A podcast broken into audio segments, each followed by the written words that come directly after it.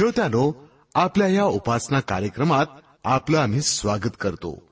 आपल्या ह्या रेडिओ कार्यक्रमाद्वारे आपल्याला जीवन उत्तम रीतीनं जगण्याची सूत्र सांगितली जातात. संसाराचा हा भवसागर पार करायचा असेल तर आपल्याला आध्यात्मिक गोष्टींकडे लक्ष लावावंच लागेल. या जगात राहून जर नश्वर जगी गोष्टींच्या मागे आम्ही लागलो ना तर हा भवसागर पार होणार नाही मनाची सुंदरता पावित्र्य नष्ट करतात या भौतिक गोष्टी. पण आपलं मन ईश्वर चरणी तादात्म्य पावलं तर आम्हाला स्वर्ग लोकाचा आनंद लाभेल. याबद्दल अधिक जाणून घेऊया आपल्या या कार्यक्रमाद्वारे. आपल्या उपासनेची सुरुवात करूया या गीतानं.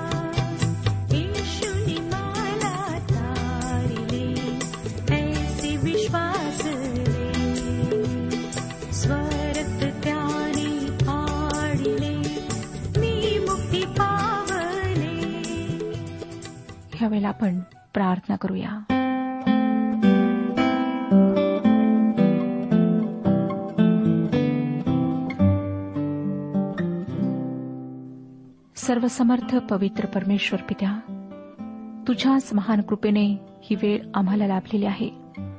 तुझं गौरव करीत तुझ्या नावाला धन्यवाद देत आम्ही तुझ्या समक्ष आलो आहोत. तुझी स्तुती असो प्रभू की तुझी दया तुझं प्रेम अजूनही आमच्यावर टिकून आहे. जर तू आमच्यासोबत नसतास तू आमचं रक्षण केलं नसतंस आमचं मार्गदर्शन केलं नसतंस तर प्रभू आम्ही कधीच नाश झालो असतो. आमच्यामध्ये कुठलीच योग्यता नाही शक्ती नाही बळ नाही. आम्हाला तुझ्या शक्तीची आवश्यकता आहे सामर्थ्याची आवश्यकता आहे. तू जाणतोस प्रभू की आमचं जीवन कशा प्रकारचं आहे. संघर्षमय समस्या आजार दुःख ह्या सर्वांनी भरलेलं आहे. आमची प्रार्थना आहे की जीवनातील ह्या सर्व गोष्टींचा सामना करण्यासाठी तो आम्हाला सामर्थ्य पुरेव. हो दे प्रभू की आमच्या जीवनाच्या द्वारे तुझंच गौरव व्हावं. आम्हाला आत्मिक मानसिक आणि शारीरिक बळ दे. आरोग्य दे. जेणेकरून आमचं जीवन तुला समर्पित असं जीवन व्हावं. आमच्या जीवनाच्या द्वारे तुझंच गौरव व्हावं. ही वेळ आम्ही तुझ्या पवित्र हातात देत आहोत. तू आमचा मार्गदर्शक आणि सहाय्यक हो. ही प्रार्थना तारणाऱ्या प्रभू यशू ख्रिस्ताच्या गोड आणि पवित्र नावात मागितली आहे. म्हणून तो ऐक. आमेन. श्रोतनो आज आम्ही करिंदकरास दुसरे पत्र ह्याच्या दहाव्या अध्यायाला सुरुवात करीत आहोत. पवित्र शास्त्रातल्या एका अशा मंडळीचा आम्ही अभ्यास करीत आहोत की जिची परिस्थिती आमच्या आजच्या मंडळांसारखीच आहे. या पुस्तकाचा अभ्यास करताना आमच्या मंडळांसमोर जणू काही आरसा ठेवलेला आहे. खरोखर देवाचे वचन आरशाप्रमाणे आहे ते आम्हाला यासाठी देण्यात आले आहे की त्यामधले आमचे प्रतिबिंब आम्ही पाहावे व स्वतःचे आध्यात्मिक जीवन नीटनेटके करावे. आमच्या मंडळांशी साधर्म्य सांगणारी ही करिंथातील मंडळी आहे व या मंडळीतल्या दैहिक आत्मिक समस्या पौलाने केलेला बोध पौलाचा त्यांच्याविषयीचा कळवळा या सर्व गोष्टी आपण पाहिल्या. आता आपण या पुस्तकाचे अभ्यासाच्या सोयीसाठी तीन विभाग पाडले आहेत.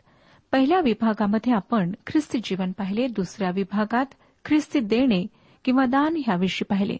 आता आपण तिसऱ्या विभागाचा अभ्यास करणार आहोत व त्याला ख्रिस्ती सुरक्षा असे आपण म्हणूया. या विभागाची मध्यवर्ती कल्पना आहे प्रेषित पौलाच्या प्रेषितपणाची अधिकृतता. हा भाग अतिशय वेगळा आहे व या विभागाचा सूर आणि शैली इतकी वेगळी आहे की काही टीकाकारांना हा पावलाच्या तिसऱ्या पत्राचा सुरुवातीचा भाग वाटतो. परंतु माझा या गोष्टीवर विश्वास नाही आणि या तीव्र बदलाचे कारण दुसरे असू शकते. आपण पाहिले की करिंथातल्या मंडळीमध्ये फूट पडलेले होते. पौलाने त्यांना जे पहिले पत्र लिहिले त्यात तो त्यांना लिहितो पहिला अध्याय अकराव्या वचनात कारण माझ्या बंधूंनो तुमच्यामध्ये कलह आहेत असे मला क्लोवेच्या माणसाकडून कळले आहे. मंडळीतल्या बहुसंख्य लोकांना पौलाच्या अधिकाराविषयी आदर होता आणि एक छोटासा समूह त्या मंडळीत असा होता की जे पौलाचा विरोध करीत होते आणि त्याचा अव्यय करीत होते. असे वाटते की या करिंदकरास दुसऱ्या पत्राचे पहिले नऊ अध्याय पौलाने त्या बहुसंख्य लोकांना उद्देशून लिहिले व अकरा आणि बारा हे अध्याय तो उरलेल्या त्याला विरोध करणाऱ्यांना उद्देशून लिहित आहे. जसे दिवसाच्या प्रकाशातून अंधारात जावे तसा हा बदल आहे. या विभागात आम्हाला दिसते की प्रेषित पॉल आपल्या प्रीतीने ओथंबलेले हृदय उघडे करून दाखवित आहे. माणूस म्हणून व सुवार्थिक म्हणून तो आपल्या अंतकरणातील विचार व्यक्त करीत आहे. या विभागामध्ये श्रोत्यांनो पौलाच्या व्यक्तिमत्वाचे ते स्वरूप आम्हाला दिसते ते यापूर्वी कधीच दिसले नव्हते. कारण या विभागामध्ये तो आपल्या प्रेषितपणाचे समर्थन करीत आहे. वाचूया श्रोत्यानो दहा वाध्याय आणि पहिलं वचन. जर आपणाजवळ नवीन करार आहे तर करिंदकरास दुसरे पत्र दहावाध्याय पहिलं वचन पहा. मी पॉल तुमच्याबरोबर असताना तुमच्याशी लीनपणे वागतो परंतु दूर असताना तुमच्याशी कडकपणे वागतो. तो मी ख्रिस्ताच्या सौम्यतेने व नम्रतेने तुम्हाला विनंती करीतो. श्रोत्यानो आपणाला आठवतच असेल की पौलाने बोधपर सुधारणेविषयी पत्र लिहिले होते. जे अल्पसंख्याक या मंडळीत होते त्यांनी त्याबद्दल त्याच्यावर कडक टीका केली. ते म्हणत होते पॉल फार मोठमोठ्या गोष्टी लिहितो परंतु तो आमच्यात असल्यावर तो एक साधारण व्यक्ती आहे. या लोकांना पॉल ख्रिस्ताच्या सौम्यतेने व लीनतेने विनंती करतो. पॉल करिंथामध्ये तंबू बनवणारा म्हणून आला व त्याने आपला भार कोणावर पडू दिला नाही.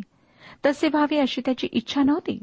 तो दिवसभर बाजारामध्ये काम करीत असे. त्यामुळे तो घामाने चिंब होई आणि त्याचे हात मळीन होत. तो तेथे काम करीत होता व येणाऱ्या जाणाऱ्या शेकडो लोकांशी बोलतही होता. यामुळे करिंथातील लोक त्याच्याविषयी म्हणत असतील हा काही प्रेषित नाही. त्याच्याकडे पहा तो एक तंबू बनवणार आहे. तो एक फक्त साधारण माणूस आहे. होय श्रोतानो तो एक साधारण माणूस असला तरी तो प्रेषितही होता. तो इतर कोणाही माणसासारखा दिसत होता. तो त्याच्या हाताने कष्ट करीत असल्यामुळे लोक त्याच्याकडे तुच्छतेने पाहत. म्हणून जेव्हा तो म्हणाला मी पॉल तुम्हाला ख्रिस्ताच्या सौम्यतेने व लीनतेने विनंती करतो तेव्हा तो प्रभू यशू ख्रिस्त या पृथ्वीवर असताना जसा होता तसा दिसतो. तो पुढे लिहितो जो मी तुम्हा समक्ष असताना तुम्हामध्ये दीन असतो. पॉल दिसण्याच्या बाबतीत काही विशेष नव्हता.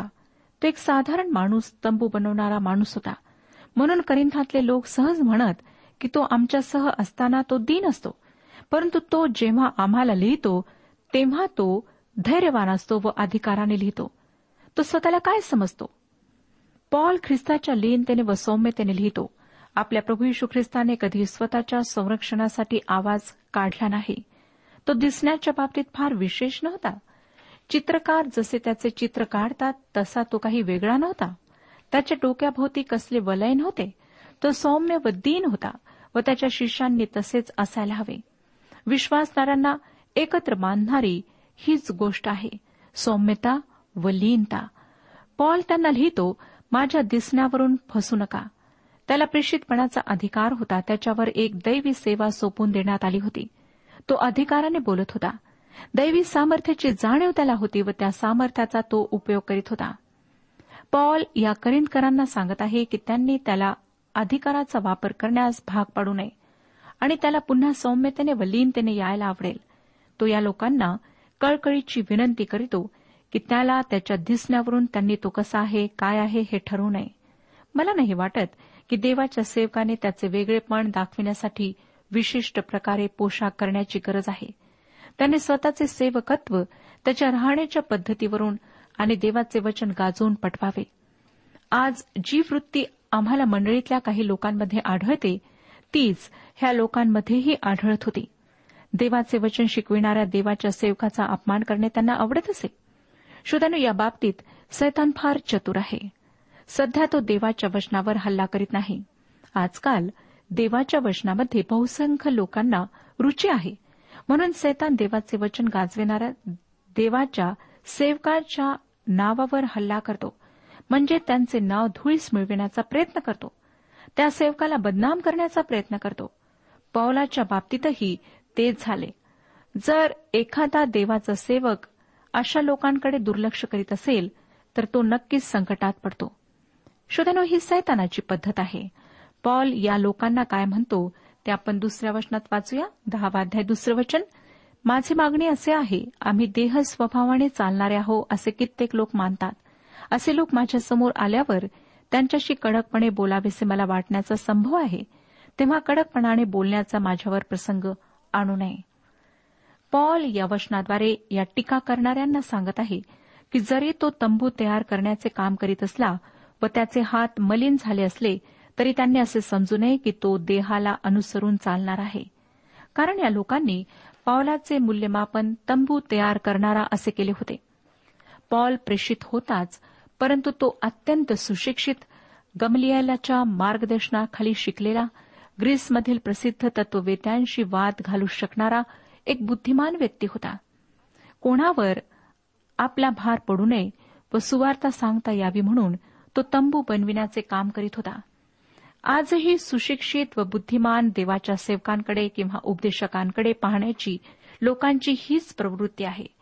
त्यांना वाटतं की या देवाच्या सेवकांची उपदेशकांची इतर काही काम करण्याची पात्रता नाही व जे काही ते करतात त्याला फारशी बुद्धी लागत नाही.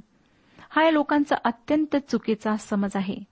पॉलाकडेही त्याच्या काळातले लोक तुच्छतेने पाहत असत व तो एक केवळ तंबू बनवणार आहे या पलीकडे त्याचे काही एक महत्त्व नाही असे काही लोकांना वाटत होते. परंतु श्रोतानो पॉल आपले प्रेषितपण पटवून देताना काय म्हणतो? ते तिसरं वचन आम्हाला सांगतो. तो म्हणतो कारण आम्ही देहात चालणारे असूनही आम्ही देह स्वभावाप्रमाणे युद्ध करीत नसतो. देह या शब्दासाठी मूळ ग्रीक शब्द आहे सॉक्स व त्याचा तीन अर्थांनी वापर केला जातो. म्हणजे शरीर. आपल्या हाडामासाचे जे शरीर आहे ते. दुसरा अर्थ मानसिक अशक्तपणा व दैहिक म्हणजे जो पतित स्वभाव आपल्यामध्ये आहे तो. म्हणजे हा शब्द शारीरिक किंवा मानसिक किंवा आत्मिक अर्थ अभिप्रेत करतो. पॉल या शब्दाचा उपयोग तिन्ही अर्थाने करतो परंतु बऱ्याचदा तो दैहिक किंवा पतित स्वभाव या अर्थाने त्याचा वापर करतो. उदाहरणार्थ रोमकरासपत्र सातवा अध्याय आणि अठराव्या वचनात तो म्हणतो रोमकरासपत्र सातवा अध्याय आणि अठरावे वचन. कारण मला ठाऊक आहे की माझ्या ठाई म्हणजे माझ्या देह स्वभावात काही चांगले वसत नाही. कारण इच्छा करणे मला साधते पण चांगले ते कृतीत आणणे मला साधत नाही. श्रोतानु या ठिकाणी त्याला आमचा पतित स्वभाव अभिप्रेत आहे. तो आत्मिक अर्थाने या शब्दाचा वापर करतो. करिंथातल्या या आत्ताच वाचलेल्या वचनात तो देह हा शब्द मानसिक स्वभाव या अर्थाने वापरत आहे. तो म्हणतो की तो देहाला अनुसरून चालला म्हणजे हा त्याचा एक मानसिक कमकुवतपणा आहे. मला नाही वाटत श्रोतानो की पॉल करिंथाला मानसिक सामर्थ्याने आला. त्याचे युद्ध आत्मिक युद्ध होते. त्याने इफिसमधील मंडळीला इफिस करासपत्र सहावाध्याय आणि बाराव्या वचनात लिहिले होते. इफिस करासपत्र सहावाध्याय बारावे वचन. कारण आपले झगडणे रक्तमासाबरोबर नव्हे तर सत्तांबरोबर सध्याच्या काळोखातील जगाच्या अधिपतींबरोबर आकाशातल्या दुरात्म्यांबरोबर आहे. नैसर्गिकपणा किंवा दैहिक तत्वांवर अवलंबून राहणारा एक साधारण माणूस म्हणून पॉल त्यांच्याकडे आला नाही. तो कोणती जगिक मोहीम राबवण्यासाठी करिंथास आला नाही. मानवी सामर्थ्य व प्रयत्न यांनी जाहिरातबाजी व संघटन पद्धती या पद्धतींचा वापर त्याने केला नाही. याचा अर्थ असा नाही श्रोत्यानो की जाहिरात व संघटना यांचा उपयोग करण्यासाठी आम्हाला वेळ नाही. मी फक्त एवढेच सांगत आहे की पौलाने या गोष्टींचा वापर केला नाही. टीव्हीवर आपण पाहतो किंवा मोठ्या शहरांमध्ये जसा आम्हाला आढळतो तसा तरुण हुशार सुंदर मधुर भाषा बोलणारा वक्ता पॉल नव्हता. किंवा तो त्याच्या काळातल्या राजाच्या कारकिर्दीविरुद्ध मोहीम लढविण्यासाठी आला नव्हता? करिंथ शहरासाठी सुंदर व स्वच्छ शहर अशी मोहीमही त्याच्याजवळ नव्हती. किंवा करिंथातल्या ख्रिस्ती लोकांच्या आमंत्रणावरून तो एखादी मोहीम राबवण्यासाठी तेथे आलेला नव्हता? पौलाने करिंदकरास पहिले पत्र दुसरा अध्याय आणि दुसऱ्या वचनात लिहिले होते कारण येशू ख्रिस्त म्हणजे वधस्तंभावर खेळलेला येशू ख्रिस्त ह्याच्याशिवाय मी तुमच्याबरोबर असताना दुसरे काही जमेस धरू नये असा मी ठाम निश्चय केला. श्रोत्यानो पौलाची त्याच्या युद्धभूमीकडे पाहण्याची दृष्टी फार वेगळी होती. त्यामध्ये तो स्वर्गाची प्राप्ती करणार होता व नरकाचा तिरस्कार करीत होता. तो आत्मिक युद्धभूमीवर होता व त्यासाठी त्याला आत्मिक हत्यारांची शस्त्रसामग्रीची गरज होती. तो या करिंदकरांना सांगतो चौथ्या वचनात दहावाध्याय चौथे वचन कारण आमच्या युद्धाची शस्त्रे दैहिक नाहीत तर तटबंदी जमीनदोस्त करण्यास ती देवाच्या दृष्टीने समर्थ आहेत. या ठिकाणी पौलाने एकाच वाक्यात पुष्कळ अर्थ ठासून भरला आहे. त्याने त्याच्या आत्मिक हत्यारांची यादी या ठिकाणी दिलेली नाही. त्याने आम्हाला आमच्या आध्यात्मिक शस्त्रसामग्रीविषयी सांगितले आहे. ही शस्त्रास्त्रे आमच्याजवळ आहेत व ती फार सामर्थ्यशाली व प्रभावशाली आहेत. श्रोत्यानो ज्या शस्त्रास्त्रांची आम्हाला गरज आहे ती तुम्हाला सांगता येतील काय? आपले पहिले शस्त्र आहे देवाचे वचन. आमचा देवाच्या वचनाविषयी दृढ विश्वास असायला हवा. देवाचे वचन आमच्या आत्म्याची तलवार आहे. तुम्हाला माहीत आहे की करिंद हे शहर धर्म व तत्वज्ञान यांचे माहेर होते व या ठिकाणी पॉल देवाच्या वचनाची तलवार घेऊन आला. या शहरातल्या तत्वज्ञानाविरुद्ध पॉलाने याच शस्त्राचा वापर केला. त्याने इफिस्करांना इफिस्करास पत्र सहावाध्याय आणि सतराव्या वचनात लिहिले तारणाचे शिरस्त्राण व आत्म्याची तरवार म्हणजे देवाचे वचनही घ्या. पौलाने आपली तलवार उपसली व तिच्या तीक्ष्ण धारेवर त्याने विश्वास ठेवला. इब्री लोकास लिहिलेल्या पत्रात आपण या तलवारीविषयी आणखी स्पष्ट माहिती वाचतो. इब्री लोकास पत्र चौथा अध्याय आणि बारावं वचन पहा. इब्री लोकास पत्र चौथा अध्याय बारावी वचन. कारण देवाचे वचन सजीव सक्रिय कोणत्याही दुधारी तरवारीपेक्षा तीक्ष्ण असून जीव व आत्मा सांधे व मज्जा ह्यांना भेदून आरपार जाणारे आणि मनातील विचार व हेतू ह्यांचे परीक्षक असे आहे. आणि देवाचे वचन सुवार्ता याविषयी पौलाने रोम येथील मंडळीला लिहिले रोमकरासपत्र पहिला अध्याय आणि सोळाव्या वचनात तो लिहितो कारण मला सुवार्तेची लाज वाटत नाही कारण विश्वास ठेवणाऱ्या प्रत्येकाला प्रथम येहुद्याला मग हेलेण्याला तारणासाठी ती देवाचे सामर्थ्य आहे. आम्हीही देवाच्या वचनावर दृढ विश्वास ठेवायला हवा. देवाच्या वचनातून आम्हाला जी स्फूर्ती प्रेरणा मिळते त्यावर आम्ही दृढ विश्वास ठेवायला हवा. आमच्या विश्वासांगीकारापेक्षा ही गोष्ट अधिक महत्वाची आहे. आम्ही आमच्या मंडळीमध्ये उपासनेच्या वेळेस विश्वासांगीकार म्हणतो परंतु देवाच्या वचनावर आमचा अधिक विश्वास असायला हवा. श्रोत्यानो काही दिवसांपूर्वी एका मंडळीमध्ये एका उपदेशकाने उपदेश दिला. त्यांनी आपल्या उपदेशात नेहमीची खास वाक्ये यमक व अनुप्रासाची वाक्ये साहित्यातली उदाहरणे यांचा पुष्कळ वापर केला. परंतु पवित्र वचनाचा मात्र त्यांच्या उपदेशात अभाव होता. यावरूनच दिसतं की या व्यक्तीचा देवाच्या वचनामध्ये दृढ विश्वास नाही व त्यांनी देवाच्या वचनाचा आपल्या सेवेमध्ये शस्त्र म्हणूनही उपयोग केला नाही. ईश्वर विज्ञानाच्या बाबतीत मी सनातनी मताची आहे. पवित्र शास्त्र ईश्वर प्रेरित आहे. पवित्र शास्त्रामध्ये उत्पत्तीचा वृत्तांत आहे उत्पत्तीचे पुस्तक आहे असा माझा विश्वास आहे. पवित्र शास्त्राच्या प्रारंभापासून तर शेवटापर्यंत असलेल्या सर्व गोष्टींवर मी विश्वास ठेवते. श्रोत्यानो देवाचे वचन आत्म्याची तलवार आहे व ते आमच्या शस्त्रांपैकी एक शस्त्र आहे.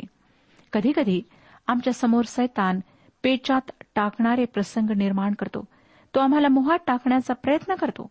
अशा वेळेस असा मोह व पेचाच्या प्रसंगावर केवळ देवाचे वचन मात करू शकते. परंतु प्रश्न हा आहे की देवाचे वचन आम्हाला माहीत आहे काय? आणि त्याच्यावर आमचा विश्वास आहे काय? सैतानाचा हल्ला परत करण्यासाठी आमच्या आध्यात्मिक जीवनाचे रक्षण करण्यासाठी आम्हाला देवाच्या वचनाची आत्म्याच्या तलवारीची फार गरज आहे. दुसरे महत्त्वाचे शस्त्र आमच्याजवळ असायला पाहिजे ते म्हणजे पवित्र आत्म्याची समक्षता. पौलाला त्याच्या दुबळेपणाची जाणीव होती आणि त्याला माहीत होते की त्याच्यावर पवित्र आत्म्याचा शिक्का मारण्यात आला आहे व त्याला पवित्र आत्म्याचे सामर्थ्य देण्यात आले आहे. आमच्या युद्ध सामग्रीपैकी तिसरे अस्त्र म्हणजे प्रार्थना होय. या करिंदकरास लिहिलेल्या पत्रामध्ये पौलाने प्रार्थनेविषयी फार काही लिहिले नाही परंतु तरीही पौलाचा प्रार्थनेवर फार विश्वास होता व इफिस्करांना लिहिलेल्या पत्रामध्ये तो म्हणतो इफिस्करास पत्र सहावाध्याय सतरा आणि अठरा वचनांमध्ये तारणाचे शिरस्त्राण व आत्म्याची तलवार म्हणजे देवाचे वचन ही घ्या. सर्व प्रकारची प्रार्थना व विणवणी करा. सर्व प्रसंगी आत्म्याच्या प्रेरणेने प्रार्थना करा आणि ह्या कामी पूर्ण तत्परतेने व सर्व पवित्र जनांसाठी विणवणी करीत जागृत रहा. असे म्हटले आहे की अधिक प्रार्थना अधिक सामर्थ्य आणि कमी प्रार्थना कमी सामर्थ्य. प्रार्थनेद्वारे आम्ही देवाशी संपर्क साधतो. देवाचे सामर्थ्य आम्हाला प्राप्त होते. पॉल या आत्मिक शस्त्रांच्या साह्याने काय करतो ते आपण वाचूया पाचव्या वचनात. तर्कवितर्क व देवविषयक ज्ञानाविरुद्ध उंच उभारलेले असे सर्व काही पाडून टाकून आम्ही प्रत्येक कल्पना अंकित करून तिला ख्रिस्तापुढे मान वाकविण्यास लावतो. कित्येकदा आमच्या मनातल्या विविध व विचित्र कल्पना विचार तर्क व वितर्क हे आमच्या व देवाच्या मध्ये भिंतीप्रमाणे उभे राहतात व ख्रिस्ताच्या वधस्तंभाकडे पाहण्यामध्ये अडखण निर्माण होते. देवाचे गौरव करण्यात अडचण निर्माण होते. सैतान असे वैचारिक व काल्पनिक तट आमच्यासमोर उभे करतो जेणेकरून आम्ही देवाच्या सन्निध जाऊ शकत नाही व त्याच्या समक्षतेचा लाभ आम्हाला होत नाही. आम्ही विश्वासात दुबळे होऊ व आम्ही देवापासून दूर जाऊ. श्रोत्यानो अशा कल्पना व विचारांविरुद्ध आम्ही लढताना आम्हाला आमचे सामर्थ्य उपयोगाचे नाही. त्यासाठी आत्ताच सांगितलेली आत्मिक शस्त्रास्त्रे आमच्याजवळ असायला हवी. या आत्मिक शस्त्रास्त्राद्वारे आम्ही या भिंती पाडून टाकू शकतो व आमचे विचार ख्रिस्ताचे अध्यांकित होतील असे कैद करून नेतो. पौलाने याच गोष्टीविषयी फिल्पेकरास लिहिले. फिल्पेकरास पत्र चौथा अध्याय सहा आणि सात वचनात तो म्हणतो कशाविषयीही चिंताक्रांत होऊ नका तर सर्व गोष्टींविषयी प्रार्थना व विनंती करून आभार प्रदर्शनासह आपली मागणी देवाला कळवा. म्हणजे सर्व बुद्धी सामर्थ्याच्या पलीकडे असलेली देवाने दिलेली शांती तुमची अंतकरणे व तुमचे विचार ख्रिस्त येशूच्या ठाई राखेल. श्रोत्यानो जेव्हा एखादा विचार एखादी कल्पना आमच्या व देवाच्या मध्य भिंतीप्रमाणे येत असेल तर ती आम्ही आमच्या आत्मिक शस्त्रांनी पाडणे व ख्रिस्ताच्या आधिपत्याखाली आणणे आवश्यक असते. काय आपण देवाच्या सान्निध्य येण्यासाठी अडखळत आहात? एखादा तर्क एखादा मोह तुम्हाला अडखळीत आहे काय? ख्रिस्ताच्या समोर त्याला सादर करा. जेणेकरून तुम्ही त्यावर विजय प्राप्त करावा. आता आपण पुढचं वचन वाचूया. सहावं वचन सांगतं आणि तुम्ही आज्ञापालनात पूर्ण व्हाल तेव्हा सर्व आज्ञाभंगाबद्दल शासन कराव्यास आम्ही सिद्ध आहो. श्रोतानो तो ह्या ठिकाणी आज्ञापालनाविषयी लिहित आहे. सातव्या वचनात तो म्हणतो डोळ्यापुढे आहे ते पहा. आपण ख्रिस्ताचे आहो असा जर कोणाला स्वतःविषयी भरोसा असेल तर त्याने पुन्हा आम्हाविषयी स्वतःशी विचार करावा की जसे आपण ख्रिस्ताचे आहोत तसे तेही ख्रिस्ताचे आहेत. पॉल या विरोधकांना सांगत आहे की जसे इतर लोक ख्रिस्ताचे आहेत तसेच आम्हीही ख्रिस्ताचे आहोत. तो पुढे आठव्या वचनात लिहितो आमचा तो अधिकार प्रभूने तुमच्या नाशासाठी नव्हे तर उन्नतीसाठी आम्हास दिला. त्याविषयी मी काहीशी विशेष प्रौढी मिरविली तरी मला संकोच वाटणार नाही. पौल्याला प्रेषितपणाचा अधिकार होता आणि तो अधिकार या लोकांना नष्ट करण्यासाठी नव्हता तर तो त्यांच्या वृद्धीसाठी होता.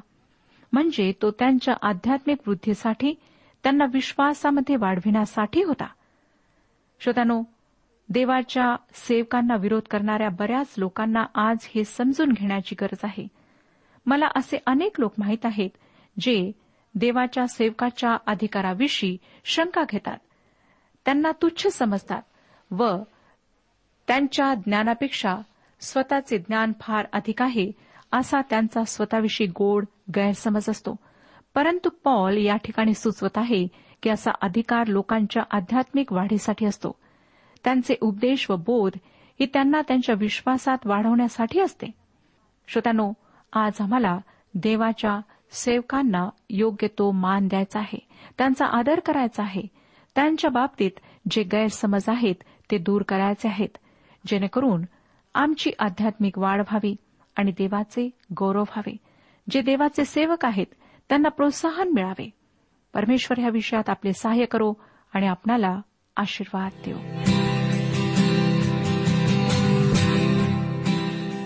आजच्या उपासना कार्यक्रमात परमेश्वराच्या जिवंत वचनातून मार्गदर्शन आपण ऐकलं. आजच्या या वचनातून आपणास काही आशीर्वाद मिळाला असेल यात काही शंका नाही. सुदैव जीवनविषयक काही शंका असल्यास किंवा काही प्रश्न असल्यास किंवा काही प्रार्थना निवेदन असल्यास पत्राद्वारे आम्हास अवश्य कळवा. आम्हाला अगदी आनंदच होईल. पत्र व्यवहारासाठी आमचा पत्ता लिहून घ्यावा. कार्यक्रम उपासना पोस्ट बॉक्स क्रमांक एक शून्य दोन बेजनबाग नागपूर पिनकोड क्रमांक चार चार शून्य शून्य शून्य चार. आमचा ईमेल ॲड्रेस आहे Marathi T T B at radio eight eight two dot com. Email address पुन्हा एकदा का Marathi T T B at radio eight eight two dot com बरं तर आता इथेच थांबूया कारण आपल्या कार्यक्रमाची वेळही संपत आलेली आहे. पुन्हा आपली भेट आपल्या पुढल्या कार्यक्रमात तोपर्यंत नमस्कार.